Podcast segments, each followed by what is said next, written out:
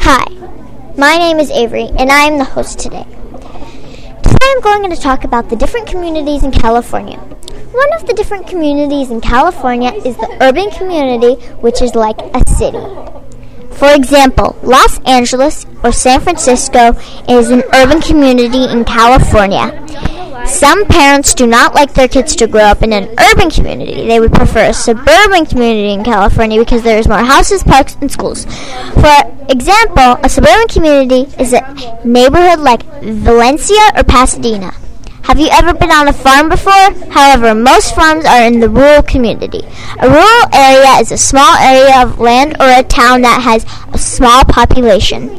Many farmers grow crops on their farm in the valleys of Sacramento and San Joaquin. Also, many animals live on the farm, such as a horse, and the farmers will to raise them.